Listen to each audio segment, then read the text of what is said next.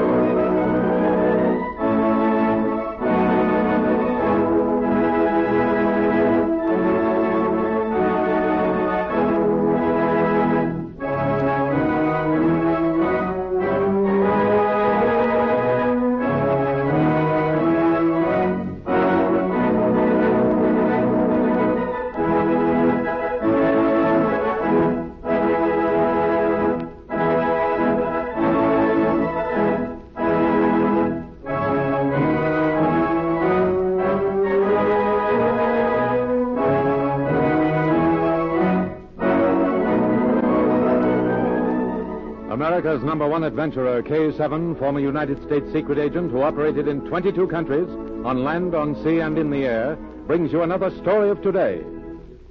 Here is K7. Ladies and gentlemen, in the troubled world of today, those who attempt to upset the peace between nations have many means at their disposal. One of the most powerful is the radio, and the illegal use of this medium has repeatedly brought nations to the verge of crises. Stories of the illegal use of radio overseas appear in newspapers frequently. The menace is very real. It is such a story which my old friend John Holbrook introduces now. Thank you, K7. A few months ago, international spies succeeded in making the people of a nation, which we shall not name, distrustful of their government and their leaders. It was a carefully planned move, involving even the bribing of officials. And thousands of citizens were listening to the radio speeches of the agitators. These came on the air each afternoon and each evening. Our story opens as Special Agent Z and his assistant, Patricia Norwood, wait for such a broadcast. It'll take a minute for the tubes to warm up, Pat. But Z, how do you know when the broadcast will come on? I don't know, and neither does anyone else except the plotters. However, it's usually about now. Here, come over to this window. All right. You see the knot of people gathered down there? Yes. This thing has actually reached a point where the people crowd in front of stores and listen to what the agitators say on the broadcast. But what of the police? They make no attempt to break up the gatherings. I've even seen one listening. Pat, unless we act fast, there'll be revolution here. It's coming. The signs are unmistakable. Hello, citizens. Listen, Pat, here's the broadcast. The men who head your government have again taken steps against you, the people they are supposed to represent. These criminals, so called lawmakers, who take your money in taxes and give you nothing in return, have now taken further steps to curb your liberties. Daily they have blocked out these broadcasts, denying you the right to listen to the truth. However, tonight there will be a broadcast which will not be interrupted. It will come on the air at exactly nine o'clock. It's a message that will be very important. Every citizen should listen. Z, what does it mean? I don't know, Pat. This message will be repeated in an hour or two. Now I must warn you of another menace to your liberty. Your crooked lawmakers have today imported two spies. One who calls himself Special Agent Z, and a woman assistant. You're talking of us. Listen. These two have been brought here to stop these broadcasts. They must be driven from the country. I want you to know them, and so I am going to describe them. That's all, Pat. Shut it off. We're fortunate. That interference was caused by a government station coming on the air on the same wavelength. It's the method used to block out these broadcasts. But he had just started to describe us, Z. How do they know, well, that we're here? I don't know, Pat, but be thankful that our description didn't reach the, the people. We'd be mobbed on the streets. This is a carefully laid plot, and one that we've got to stop before night. But how? And listen carefully. The man, whoever he is, may have given us a lead when he said this message will be repeated within an hour. Does that mean that he'll finish his description of us then? Well, I don't know. But when he repeats his message, we'll be in a plane circling over the city. We'll use a direction finder and locate the part of the city the broadcast comes from. You mean the radio direction finder will tell us where the transmitter is located? Well, it'll give us a good idea. Now let's get out to the airport. We've got less than an hour to get ready and get into the air.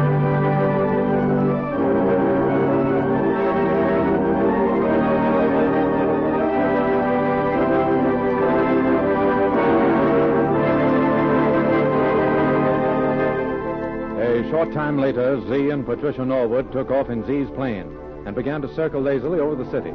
Pat was at the plane's controls while Z worked over the radio direction finder. Both wore earphones.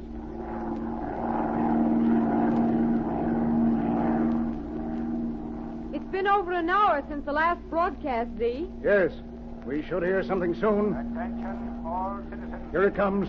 It's weak. Circle to the left. I'll swing at once, Z. Urge to listen to a vital message to be broadcast by this station. We're headed in the right direction. Time This evening. The signal's getting louder. Need have no fear that Keep this going straight ahead. I will, be Z. interrupted by interference, which has blocked our past messages to you. For on this occasion, we have taken steps to see that this The cannot station happen. must be right under us. The, time The signal has is come full. To strike, to demand our rights. There's the interference again. Cut off the radio. Now look below us. A group of buildings. What are they, Z? Those are the buildings of the Capitol, Pat. The Capitol, the government buildings. But the broadcast couldn't come No, from... it doesn't seem possible, does it? But we know officials have been bribed. Well, we'll soon find out. Turn back to the airport. We're going to land and do some investigating.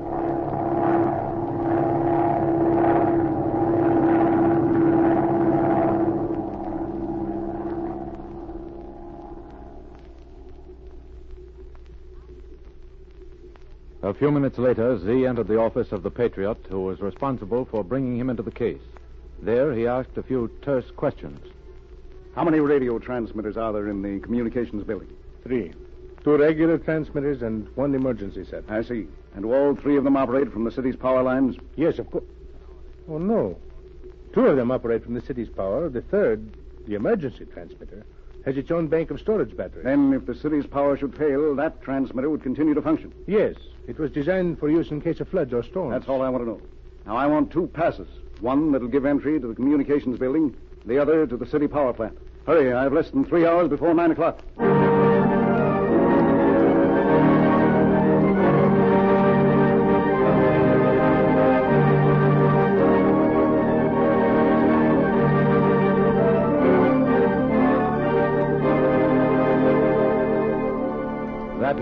Shortly before nine o'clock, a lone figure paused at the gate which led to the great generating plant which served the city with electricity.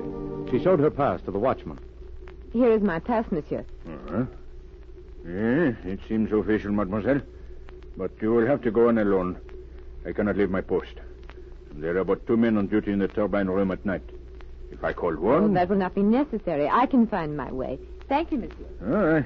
The door is straight ahead, mademoiselle. The hum of the great mercury turbines guided Pat to the door of the turbine room. She opened it cautiously. Two men stood before a large switchboard. A small radio was on the desk at their side. It was one half minute before nine o'clock.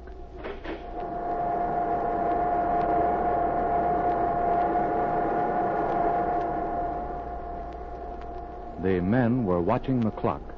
Pat made her way behind the switchboard without being seen. It is almost time. At exactly nine o'clock, we will pull the switch and plunge the west end of the city into darkness. Then Papula will speak. Yeah, 20 seconds. Gota, lock the door. We should have done it an hour ago. No one must enter here until Papula's speech is over. I take care of it.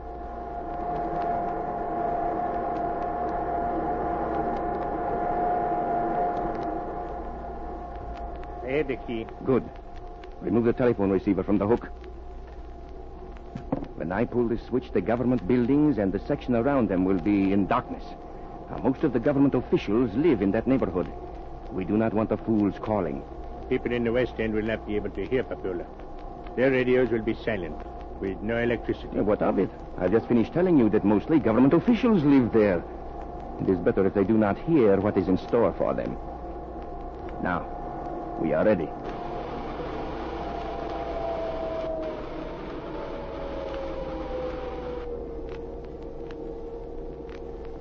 Power is off.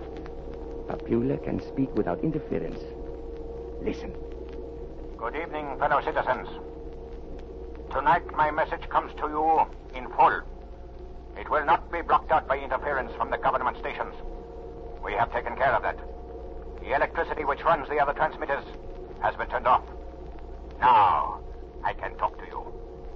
I can tell you what we have to do of the acts which we are to carry out tonight. Put up your hands and stop talking. I place you under arrest, Marius Popula. What was that? What has happened? Yes, something is wrong. Did you hear the words? I place you under arrest? Yes. Papula has been seized. Quick, throw the switch. They will come here for us. Wait. We must be sure. Listen. The radio is dead. Papula has been arrested. Someone has told the officials. We must throw the switch and put the lights on. Citizens, Marius Popula and his men have just been placed under arrest. It is true. Do you hear? Shut up. He had planned to seize your government, to rob it, and to rob you. In just a minute, your president will address you. However, first I have a private message for my assistant. Pat, seize the men at the power plant. Did you hear that? What does it mean? It means that I'm here to place you under arrest. Huh? Put your hands over your head. Both of you. She was hidden behind the switchboard. Who are you? I am Special Agent Z's assistant. Keep your hands up. What are you going to do with us? Perhaps if you listen, you will find out. Hold your prisoners, Pat. Help is on the way to you. It should arrive within a minute or two. And now, citizens, may I present your president, the man who has crushed this plot against your government. Listen to his message of peace. My countrymen, tonight might well have seen the end of our great republic. We were on the very brink of disaster.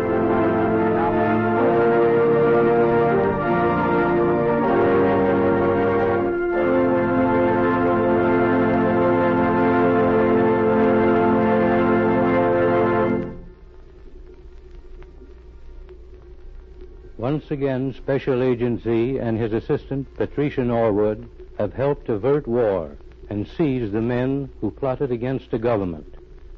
Radio is a great force in the world today. It must be used as the voice of peace, a voice that spreads goodwill among nations. Listen for my next story. This is K7 speaking.